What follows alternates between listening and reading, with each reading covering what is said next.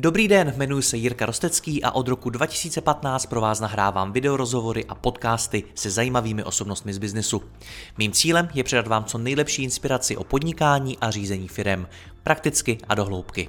Více než 1200 rozhovorů najdete i na mém webu mladýpodnikatel.cz a pokud chcete jít při poslechu ještě více dohloubky a nahlédnout do hlav top osobností českého a slovenského biznesu, přidejte se i mezi naše předplatitele. Nemohl bych to dělat bez partnerů, jako je například Skladon, který e-shopům poskytuje individuální fulfillmentové služby na míru jejich logistickým potřebám.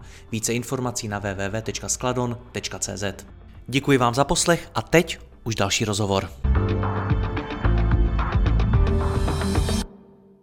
Představte si, že zdědíte přibližně 70 milionů korun. Co s nimi budete dělat? Do čeho je investujete? A jak zajistíte, abyste o ně nepřišli? To jsou otázky, které si musel pokládat můj první dnešní host, Marek Haník, který se právě k takovému dědictví v minulosti dostal. O velkou část peněz ale přišel, protože je investoval špatně a neuměl s nimi zacházet. O tom jsme si povídali mimo jiné v samostatném rozhovoru, kde jsme to rozebrali hodně do hloubky. Odkaz najdete v popisku, ale dneska, dneska nás doplní ještě jeden Marek, Marek Odehnal, který je privátním investičním poradcem a který do naší diskuze přinese inspiraci, jak to šlo celé udělat jinak a jak s většími penězi můžete zacházet. Tak postupně, pánové, Marku Haníku, já tě vítám, ahoj. Ahoj Marku a Jirko, moc děkuji za pozvání a těším se na dnešní podcast. My také, Marku, Marku Odehnale, i vás vítám, dobrý den. Tak dobrý Jirko, ahoj Marku a taky se těším, věřím, že to bude inspirativně zajímavý. Super. Marku Haníku, zač- pojďme začít u tebe, protože ten příběh je samozřejmě obrovský. Padla tady nějaká částka 70 milionů korun. Pojď nám nějak schrnout, eh, jak jsi k ním přišel, co jsi s nima udělal. Jak to dopadlo? No, tak já si myslím, že jsme hodně toho už probrali v tom předchozím podcastu, ale pojďme rychle to, to, to schrnout. Ona ta částka původně i byla vyšší, ale těma mýma schopnostma který nebyly moc, uh, moc eh, kvalitní, tak, tak se ta částka jako velmi eh, smrskla. A, a schválně pojďme, pojďme se zkusit jako všichni jak cítit do té mojí situace. Zkuste na chvíli schválně zavřít oči. Představte si, že vám na účtě prostě přestane, přistane 10, 20, 30 milionů. A sami si řekněte, jako jak se budete cítit a kam by vedly vaše jako první kroky? Co byste, co byste s těma penězma udělali? Jo, a budu moc rád, když nám prostě dáte nějakou zpětnou vazbu všichni, napíšete nám někam do komentářů nebo na naše sociální sítě, co byste schválně vy s takovýma částkama jako první dělali, jo? A ta moje cesta, no hele, já jsem i hned věděl, že musím ty peníze nějak dál jako rozmnožovat. Když jsem úplně pořádně nevěděl, jako, co, co s nima budu dělat, ono to samozřejmě bylo postupný, nebylo to tak, že jsem se probudil a všechno to přišlo najednou. Byl to velký boj, to se k tomu jako dostat. A co myslíte, že jsem první udělal? No, první samozřejmě jsem si koupil lepší auto, že jo? Nejlepší mm. investice. No to mě napadlo, Takže... že, že spousta lidí určitě si, no já věřím tomu, že možná i většina lidí se první na tu tvoji otázku odpoví, že si koupí ty svoje sny, to o čem snili. No, takže první jsem si koupil auto, že jo, dal jsem si na to velmi nápadnou značku, že jo, nejlépe, že jo, všechny čísla stejný a tak podobně, já to teda měl nějak zrcadlově, ale šlo to jako, že jo, ale to se pak stupňovalo, že jo, šlo to od Audi přes BMW k Ferrari a nakonec jsem měli loď, už jsem teda měl dokonce nedávno, že jo, měl jsem takovou menší jachtu ve Španělsku, tu jsem nedávno prodal a a, a, ale vlastně ta cesta jako začala. když to začalo, tak eh, já jsem původně pracoval ještě v Partners, jo, jako finanční poradce. A tam nám teda zapleť pábu nějaký finanční základy jako vrily. A zrovna v té době uh, oni začali řešit uh, takzvaný pořad, myslím, že se to jmenovalo Krotitelé dluhů. Jo? Nevím, jestli to vůbec nějak pokračovalo nebo nepokračovalo, ale mě to jako dávalo strašně velký smysl a viděl jsem tam jako skulinu vlastně, jak těm klientům uh, pomoct, těm vlastně, co ostatní jim dělali analýzy, ale vlastně neměli tam prostor jako jim nabídnout žádný produkt.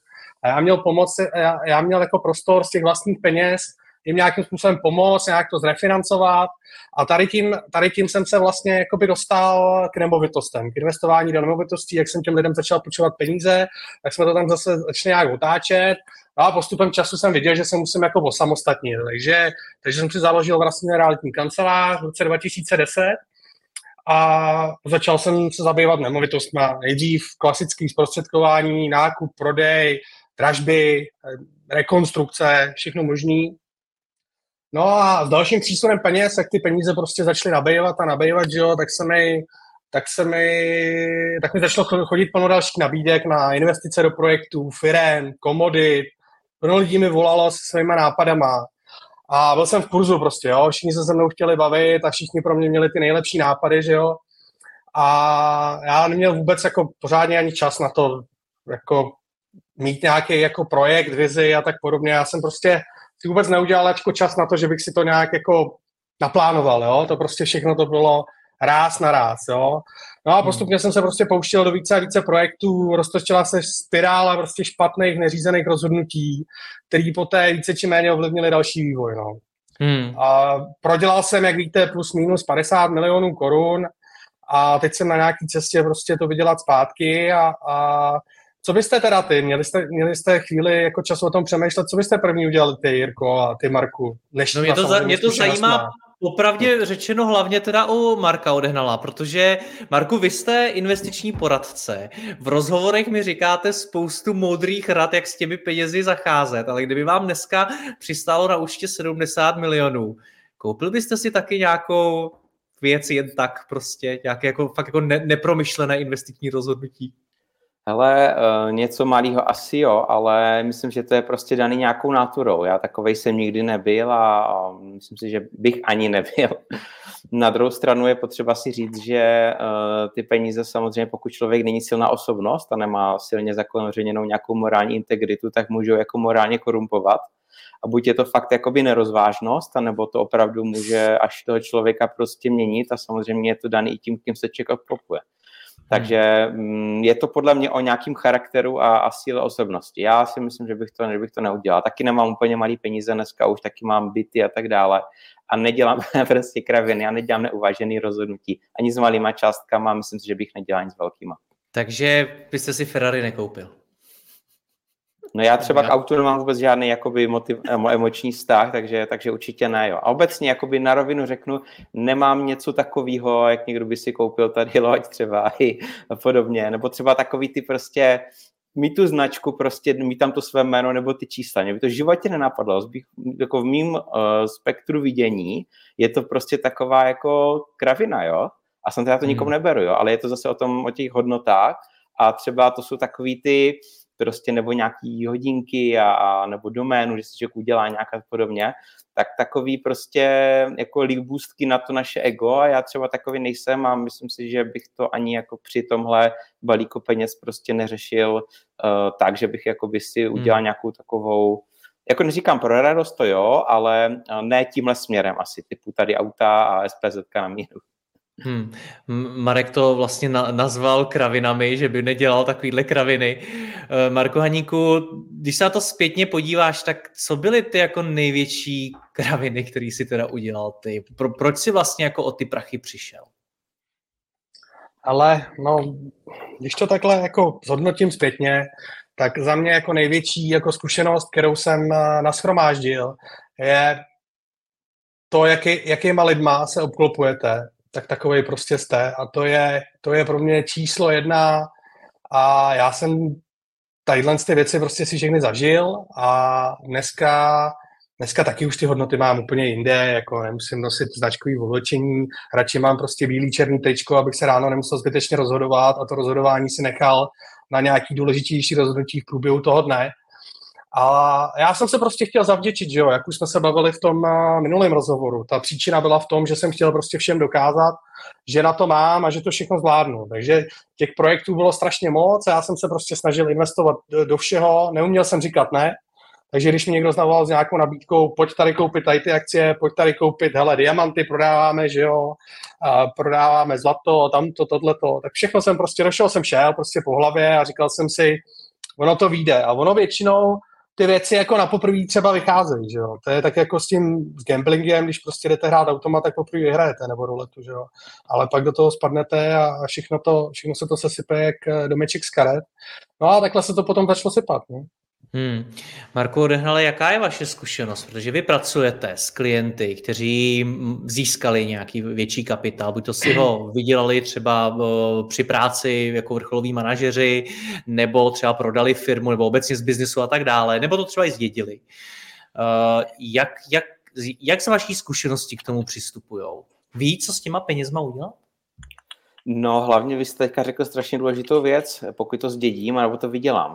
A hmm. to, jak jsem se k těm penězům dostal, je v podstatě určující i pro nějaký vztah k ním. Pokud to člověk zdědí a mám z Loňska, před Loňska tři klienty, kterým prostě umřeli rodiče, uh, i v rámci covidu a podobně a, a najednou tady dostali prostě jednotky milionů, tak uh, jako jsou rádi, ale zase jako nepře- neřeší to tak hluboce, jako ti, co se, co se k tomu dostali. A uh, prostě většina těch mých klientů, a zase je to, tak jak tady Marek řekl, prostě tím se obklopuješ takovej seš obráceně, zase to okolí, že formuje tebe, tak i jakoby ti moji klienti, eh, pokud utrácí, tak utrácí prostě za cestování, za zážitky, ale mají prostě nějakého superba a nepotřebují mít prostě uh, Ferrari, jo. Uh, můj největší klient prostě má u mě 18 milionů a na schůzky jezdí prostě na kole, jo, v tričku, v trenkách v létě. A nemá, má Apple Watch, nemá žádný hodinky.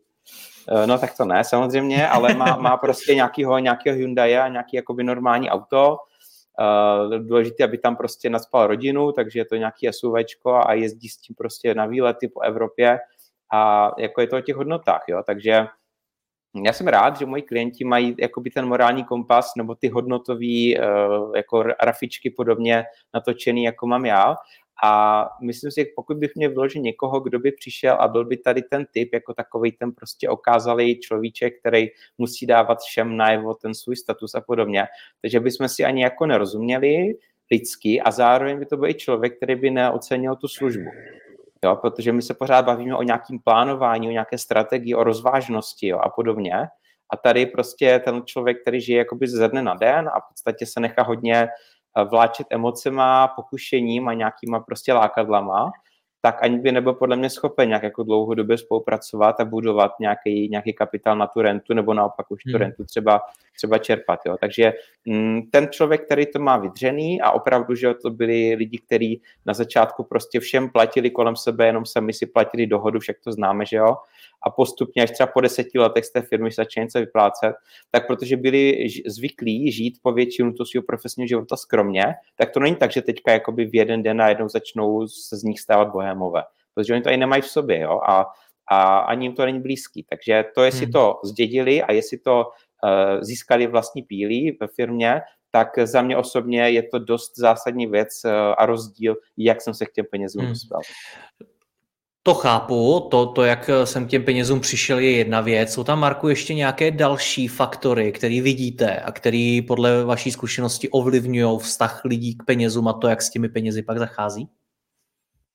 No, tak rozhodně asi i nějaká výchova, prostě to, jak, v jakém prostředí člověk prostě vyrůstal.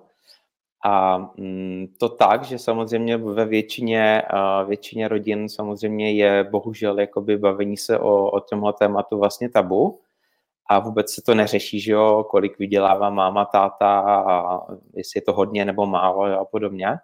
Takže potom samozřejmě ty, ty zkušenosti se člověk nabírá vlastně jako organicky a může si třeba v rámci nějaké té komunity eh, získat jakoby špatný vzorce toho chování tady v tomhle smyslu. Jo, že vlastně on je jako tabula ráza a ten jeho vztah k těm penězům se začne určovat tím iniciačním obdobím a pokud to iniciační období je prostě toxický, tak samozřejmě ho to může ovlivnit. A i přesto, že ten člověk třeba má, jako, je dobře vychovaný a má i dobrou jako povahu a dobrý charakter a dobře si řízený ten morální kompas, tak pokud vlastně tady v tom jakoby kritickém období se spustí s lidma, kteří třeba jsou prostě povrchní, eh, tak ho to si myslím může, může takhle, takhle semlít, i co se týče toho vztahu k těm penězům. Hmm. Marku, dneska zpětně vidíš uh, něco, co si o penězích nevěděl a teď už to víš. Nemůžu říct, že vím všechno úplně, a, ale a, zase se vrátíme k tomu přesně, jak říkal Marek. Jako jo, určitě záleží na té výchově a, a to si sebou jako neseme hodně a pak je to to v okolí. A, a strašně vnímám jako rozdíl v tom, že a nejít jako tolik, nejít jako tolik s tím davem. Prostě. Když už jako nabídete, nabídete ty peníze, nebo nějaký prostě majetek, nějaký network, tak je potřeba prostě na ty věci začít koukat jinak, než všichni ostatní. A když se prostě budete o, o těchto těch věcech bavit s lidma, kteří prostě žijou normální život, a, tak, tak vlastně nedostanete na to jako nějaké odpovědi. Jo, a já už jsem o tom několikrát přemýšlel, co bych vlastně udělal teďka jinak. Myslím, že už jsme o tom mluvili v tom dalším předchozím podcastu. Já bych se, první co, já bych se prostě sebral a vodil bych někam pryč. Nikomu bych nic neřekl.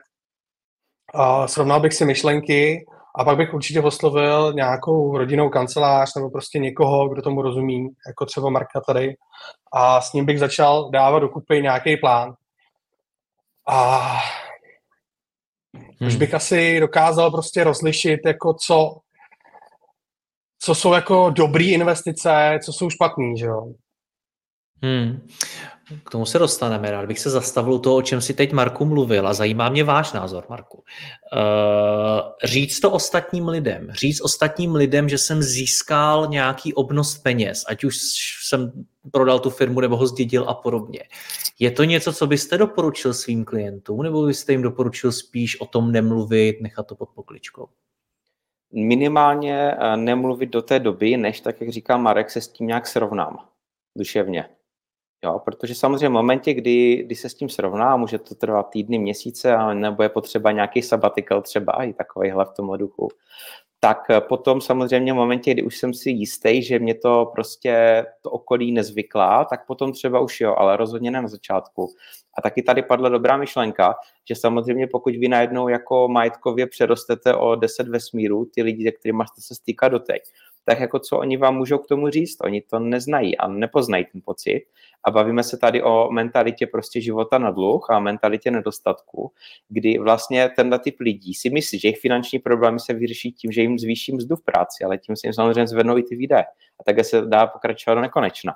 Takže člověk, který si myslí, můj problém, že nevycházím z penězma, je to, že beru málo, tak co vám jakoby na to řekne, jo? pokud tady dostanete takovýhle, takovýhle asset a máte s tím pracovat tak samozřejmě eh, ten člověk vám k tomu nemá co říct, protože je úplně někde jinde. Jo, takže určitě bych se, tak jak tady padlo, prostě nikam zavřel nebo odjel a srovnal si strašně moc věcí, protože vlastně v ten moment ten život už nikdy nebude stejný. No a samozřejmě s tím je i to, že člověk prostě vymění i ty, i ty sociální kruhy a zase prostě zase většina lidí prostě v Česku si myslí, nebo možná i ve světě, že prostě ti bohatí lidi jsou prostě hajzli, ale ono je to většinou naopak, že samozřejmě spoustu lidí prostě jsou, jsou strašně jako inteligentní a, a morálně kvalitní a taky pak podporují filantropii a sbírky a podobně a jsou vlastně jako lepšíma lidma než ti, ti chudí a ty peníze neskazili.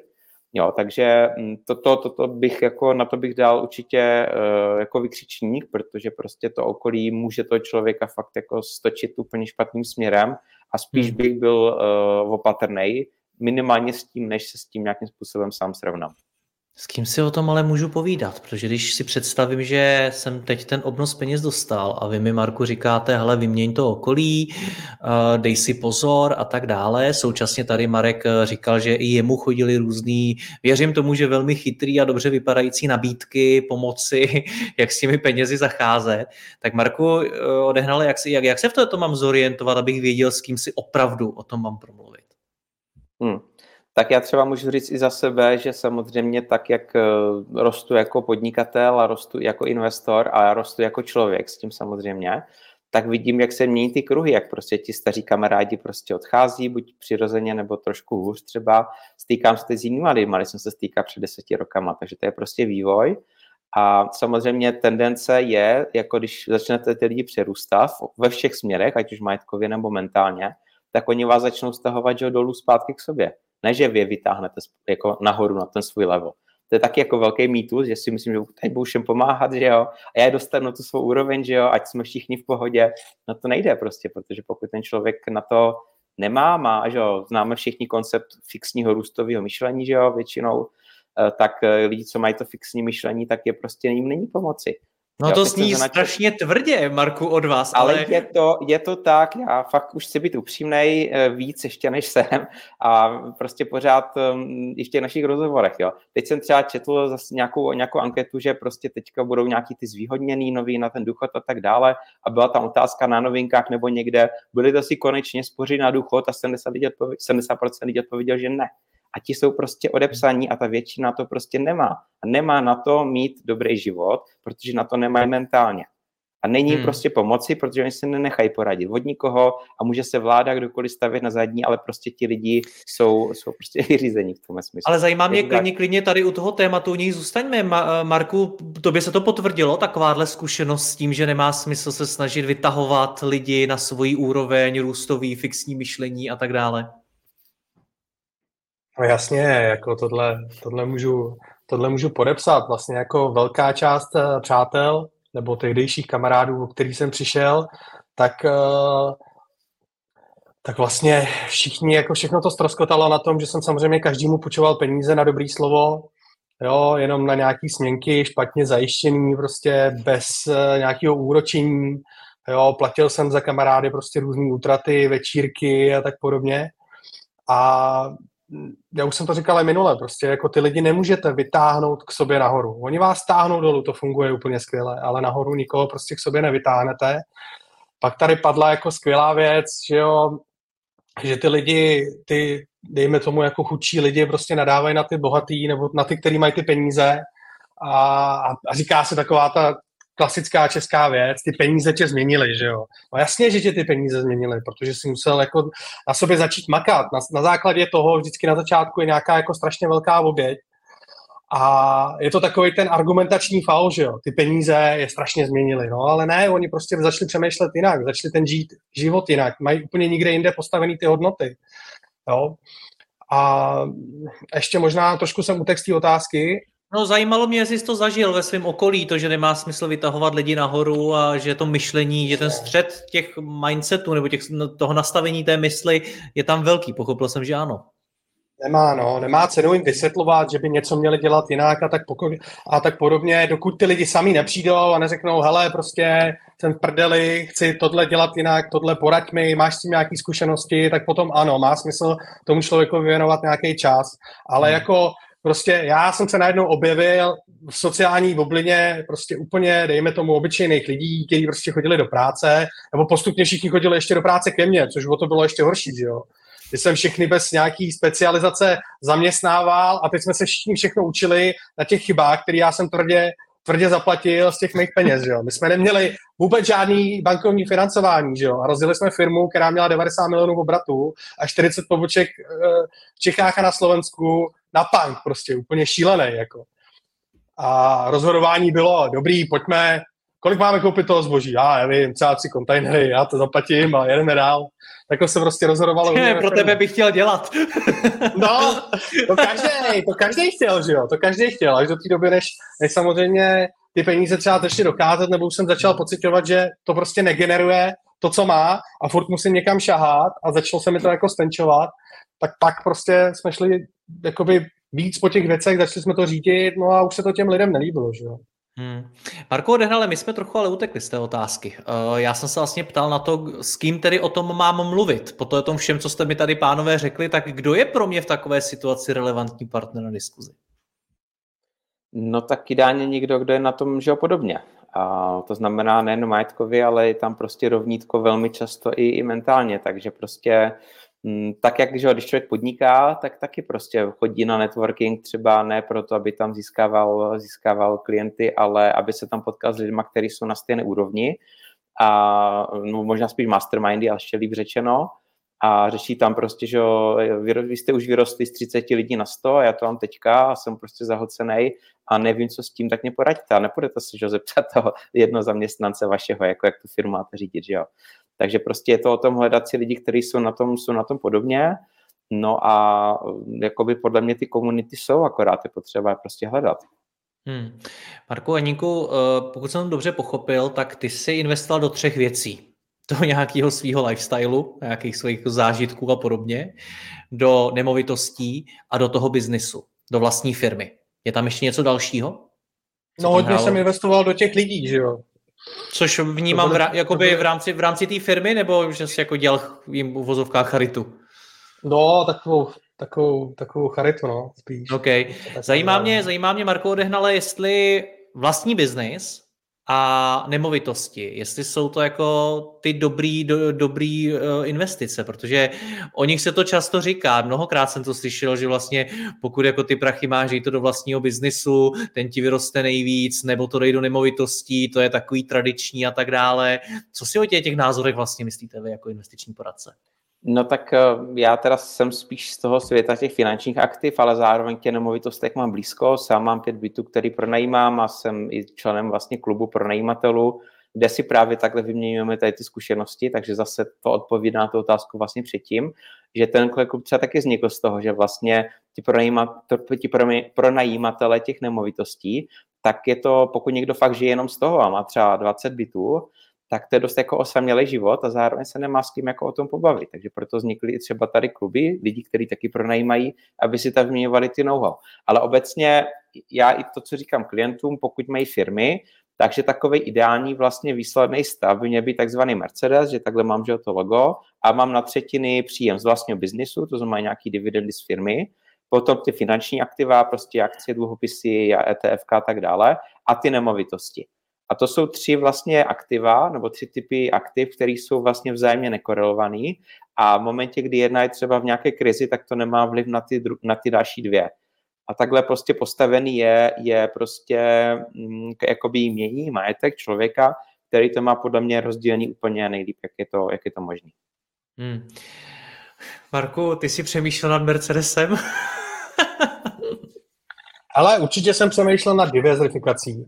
Hmm. A, ale než, než tohle to rozvinu, já bych se ještě vrátil k tomu, za kým jít. K tomu jsem měl takovou poznámku, že není potřeba, není to nic složitýho, jako stačí zajít prostě úplně jednoduše do své banky a každá prostě skoro česká banka nebo jakákoliv zahraniční má prostě různý programy po, pro různý, různý jako levely net, uh, net, net worth, uh, jakoby mění. Výše mění. Hmm. Takže od už nějakého, třeba nějakého příjmu prostě 100 a nevím, 150 tisíc korun měsíčně, tak už jste minimálně v nějakém prostě prémiovém bankovnictví, jo, a od nějakého, nějakého jmění třeba 3, 5, 10 milionů, tak jste prostě v privátním bankovnictví a tam jsou prostě specialisti, kteří opravdu vidí, co, jak mají udělat, specializují se na to prostě, aby pomohli lidem, kteří zrovna získali nějaké dědictví a nevědí, co s tím mají dělat a, moc, a, a, a velmi rádi vám prostě pomůžou tady ten majetek jako spravovat.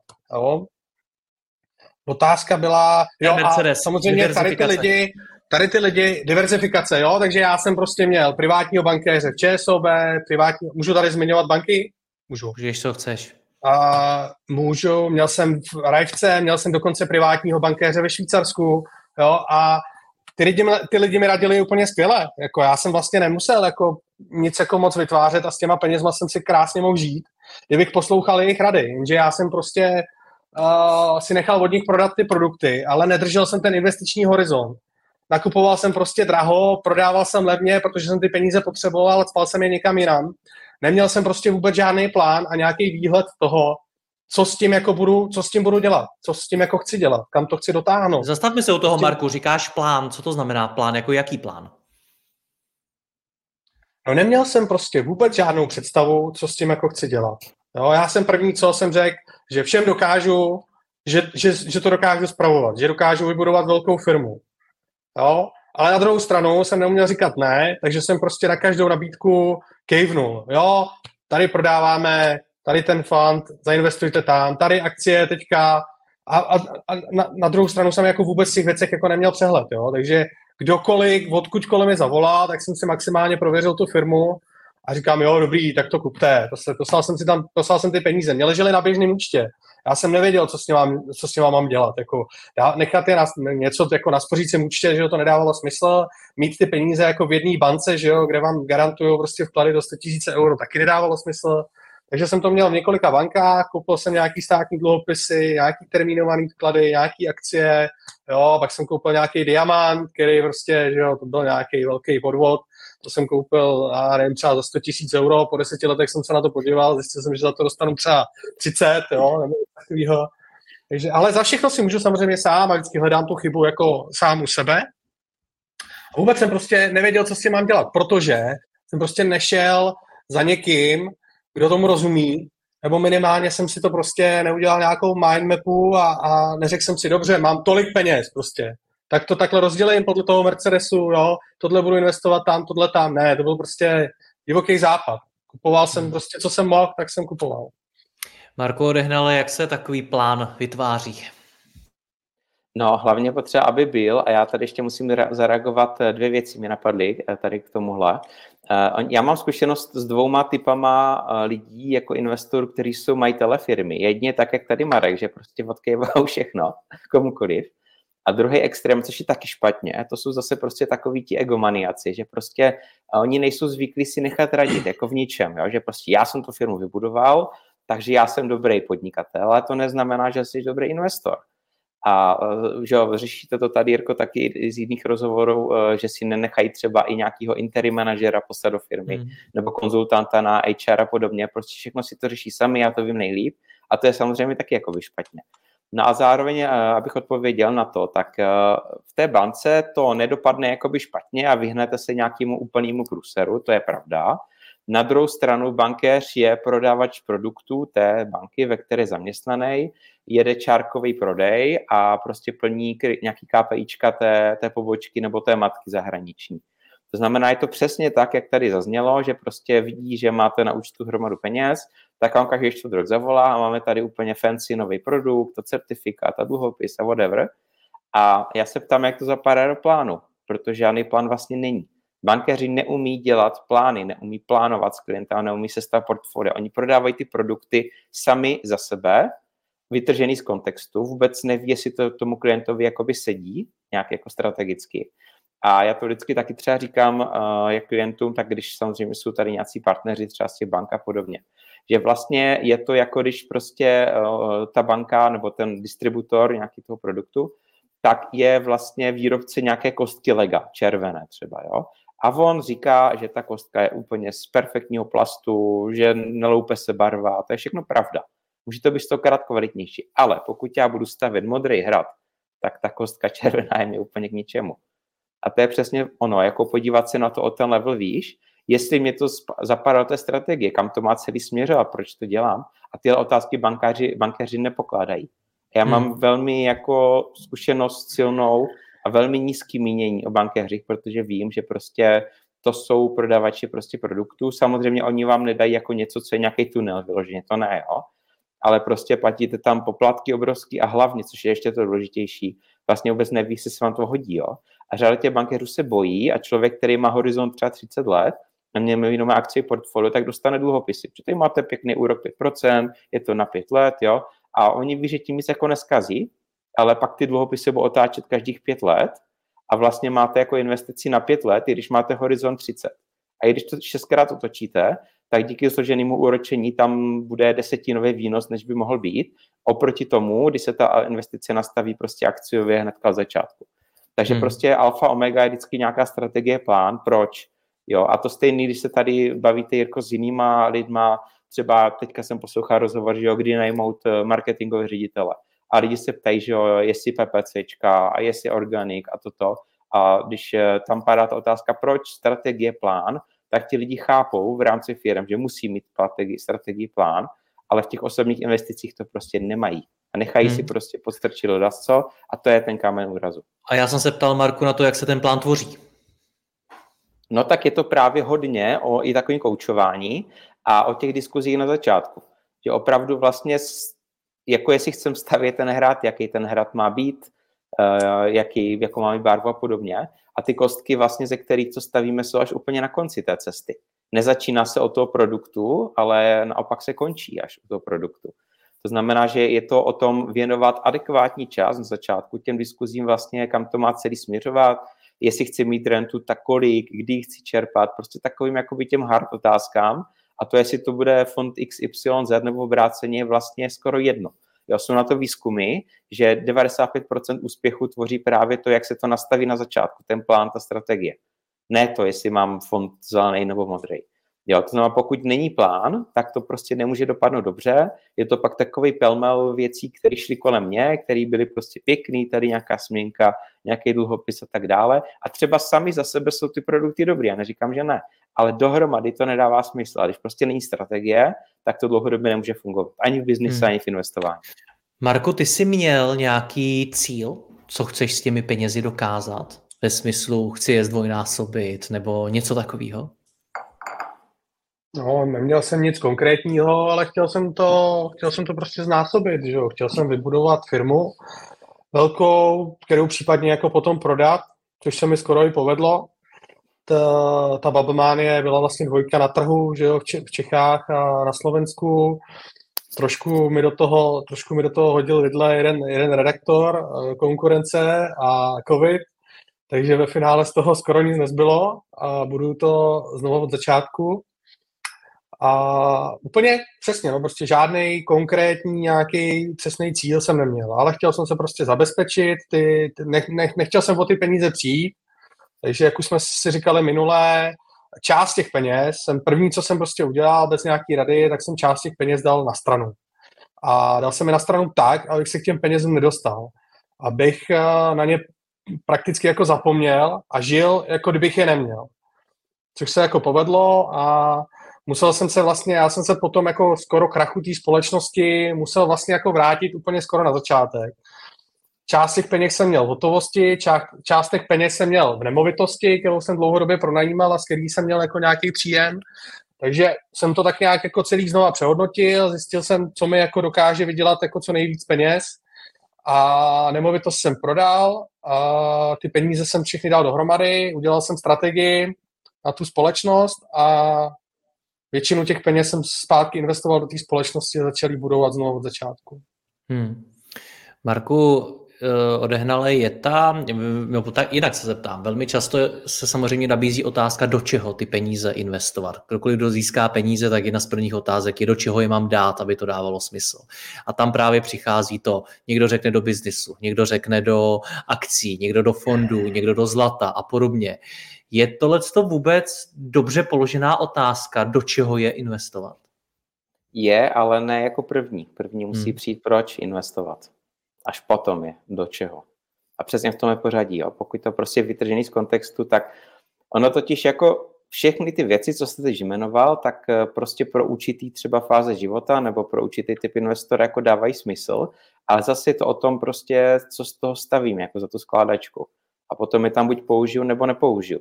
A nejenom jako samo za sebe, jestli jenom akcie, jenom vlastní podnikání, jenom zlato, jenom movitosti. To všechno má svý pro a proti a do toho, jestli to tam prostě zapadá nebo ne. A já chci říct to, že hm, ta debata by se měla prostě posunout, nebo to uvažování toho investora ještě jakoby o level výš a vůbec jako se nad tím zamyslet, proč právě investuju, protože já se s ním setkával, setkám vlastně pořád, že přijdou prostě za mnou, za mnou prostě klienti a mají jako prostě velký peníze a nemají jakoby vůbec záměr, co s tím chtějí jako dosáhnout, jo. A my vlastně musíme, nejdřív teda vymýšlíme vlastně vůbec to proč, protože oni se nad tím nikdy nezamysleli, jo, že, že prostě kam to má směřovat a nějak to ideálně prostě kvantifikovat, jo, hmm. že prostě nějakému roku to směřovat nebo tak. A klasicky prostě je, tady mám nějaký balík, chci to někam dát na 3 až 5 let, aby to nestrácel inflaci. A tohle bych si mohl udělat template prostě a zadání a, a pracovat s tím a říkám, OK, a něco jako víc za těch pět let, no pak zase to dáme třeba někam na pět let, jo, a tak vlastně projdete si třeba 30 let a vlastně se to nikam jako neposune, nikam to, nikam to nesměřuje. To znamená, že daleko víc pracovat s tím proč a vlastně vědět, zvědomit si vlastně, co mě to má přinést. A právě velmi často se setkávám s tím, že čím větší je ten balík, tak tím menší má ten člověk představu vlastně, kam by to mělo celý směřovat. Protože u těch uh, investorů, co investují třeba měsíčně, tak uh, a i velké částky, desítky tisíc, tak prostě je tam nějaká ta renta, jo? Oni jsou v té fázi té akumulace toho majetku, toho bohatství. A v momentě, když už to je, tak prostě a je to třeba víc, než jsou schopni spotřebovat vlastně za celý život, tak pak přichází jako taková ta, jako, taková ta prázdnota a, jako, a co s tím vlastně? A, a teďka, hmm. jestli to dám na charitu, nebo na, a to už jsou prostě úplně jako meta otázky, které jsou daleko nad tím, do čeho investovat.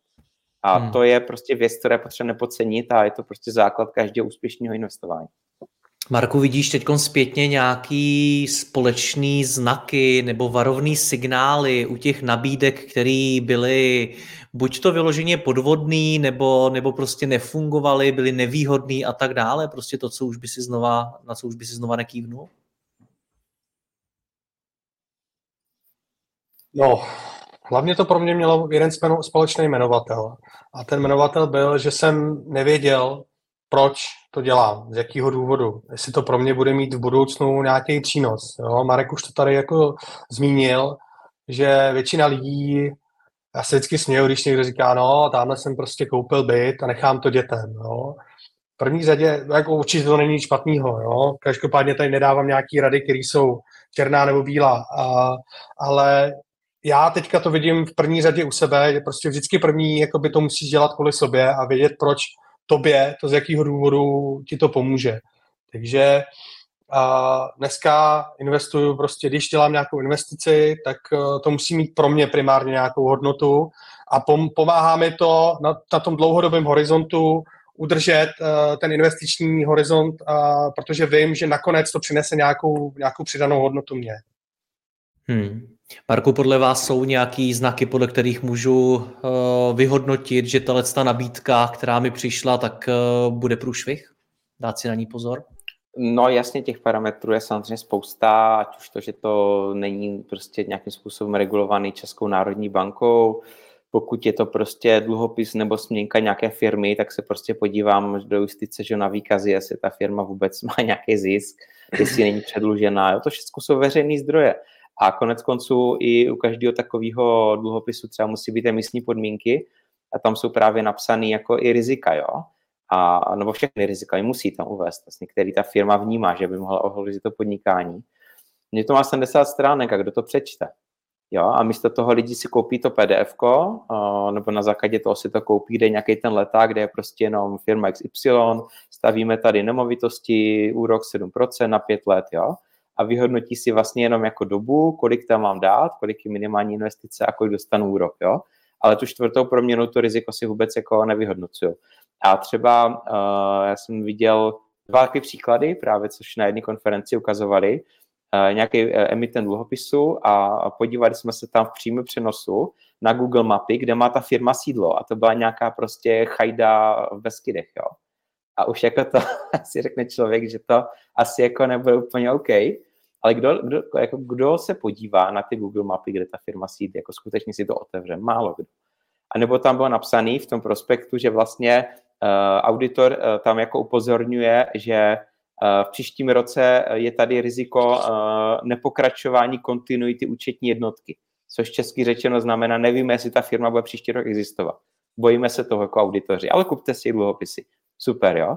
Takže jakoby těch věcí je hodně, ale dají se, dají se prostě i jako své pomocí se na to podívat a stačí takovýhle prostě pár věcí se podívat eh, na ty výkazy a podobně. No a samozřejmě pokud je to nějaký prostě těžení krypta, nevím co čeho, nějaký NFTčka, no tak to samozřejmě ještě úplně nějaká jiná liga. Hodně se teďka řeší právě takový ty neregulované fondy, takový jak byl právě ten Janata, že jo, a, a spoustu tady těch těch, tak to jsou vyloženě skemy prostě od začátku, různý roboti, co obchodují na Forexu a tak dále. Takže v podstatě jako už to, že vám to slibuje třeba nějaký jakoby výrazně dvouciferný zhodnocení, je, je červený praporek a možná mi napadla jedna věc. Eh, všiml jsem si, že většinu toho, co později skončilo jako skem, tak ty výnosy prezentuje na měsíční bázi. Ne, že vyděláváme 24% ročně a 2% měsíčně. A vždycky, když jsem viděl, že něco komunikuje výnosy na měsíční bázi, tak to potom byl prostě skem. Takže to mi teďka napadlo takhle jako úplně v přím přenose, že to může být jako taky um, nějakým způsobem varovný praporek. Hmm. Marku, já chci otevřít ještě jedno téma, a to je filantropie. Ty jsi mi před natáčením řekl, že si podcenil její důležitost. Proč? Nebo proč je vůbec důležitá z tvého pohledu? Mluvíš ke mně? Ano. Um, já si myslím, že, uh, nebo takhle, uh, skrz filantropii si člověk uh, může koupit dobrý pocit. A já jsem díky té filantropii pochopil, že je velmi důležitý ten, ten koloběh těch financí uh, nějakým způsobem, jako ten kruh těch financí nějakým způsobem uzavřít a ta filantropie je za mě takový jako poslední krok uh, na té cestě, kdy za prvý si jako kupujete dobrý pocit, ale na druhou stranu prostě dáváte zpátky ty peníze té společnosti, která vás jako udělala. V mém případě to dědictví jako tam nebylo úplně to někam jako vracet, že jo. Samozřejmě nějaký lidi kolem mě dostali, dostali něco, co si třeba možná ani nezasloužili, ale nakonec z těch peněz, kterých jsem potom začal vydělávat v rámci toho, toho, mm, toho podnikání, tak část peněz jsem prostě už potom začal dávat na nějaké věci, hmm. které přinášejí mm, prostě nějaký prospěch dalším lidem. Hmm. Pojďme to schrnout, pánové, na závěr. Vaše nejdůležitější rady pro posluchače, kteří se dostanou k nějakým větším penězům.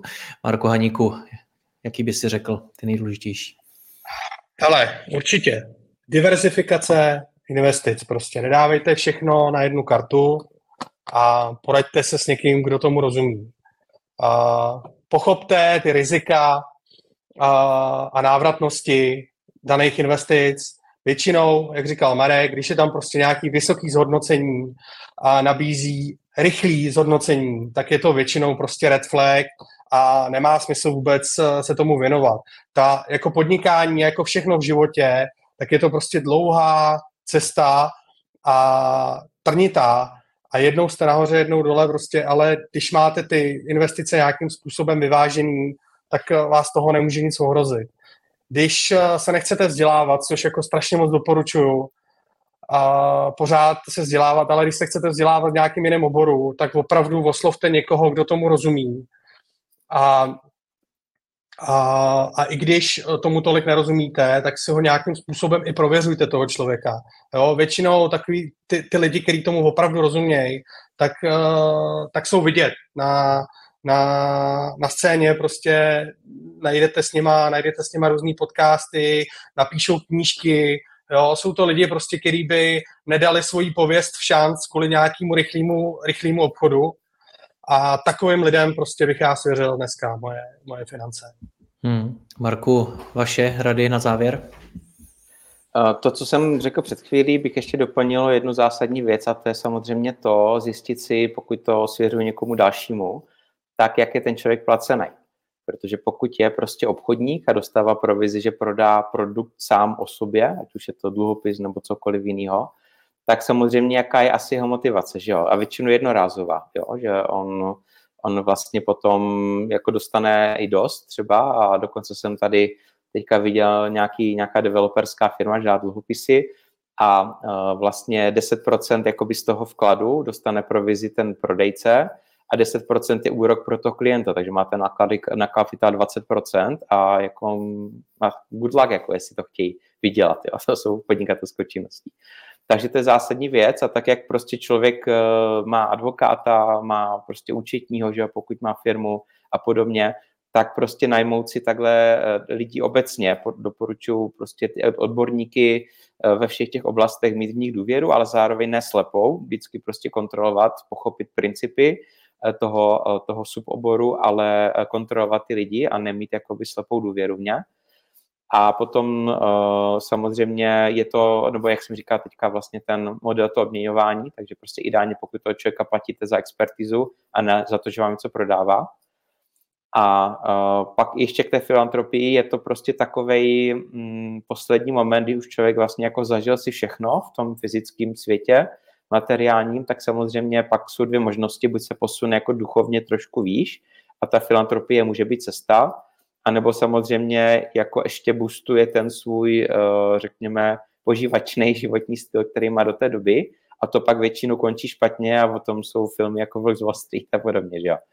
Takže myslím si, že od určité fáze prostě potom ta filantropie může být jak nějaký smysl života, tak i majetkově, že prostě vrací něco té společnosti No a pokud to prostě všechno roztáčí v čím dál větším prostě měřítku, tak to nedopadne dobře prostě ani pro ty majetky eh, toho člověka a hlavně pro něj jako, jako takový. Pánové, já vám oběma moc děkuji za rozhovor a za vaše názory, zkušenosti a pohledy. Mějte se hezky. Naslyšenou. Tak jo, hezky Děkujem, den, ahoj. ahoj. Děkuji vám za poslech tohoto rozhovoru a zvu vás i mezi naše předplatitele. Tvořím pro ně speciální rozhovory se zkušenými podnikateli, manažery, freelancery a dalšími profíky ze světa biznesu. V tématech jdeme ještě hlouběji a připravujeme pro vás konkrétní praktické zkušenosti z podnikání. Snadno tak objevíte cené zkratky a informace, které vám pomohou ve vašem biznesu. Více zjistíte na www.mladýpodnikatel.cz lomeno předplatné. Děkuji vám a zase někdy naslyšenou. Jirka Rostecký.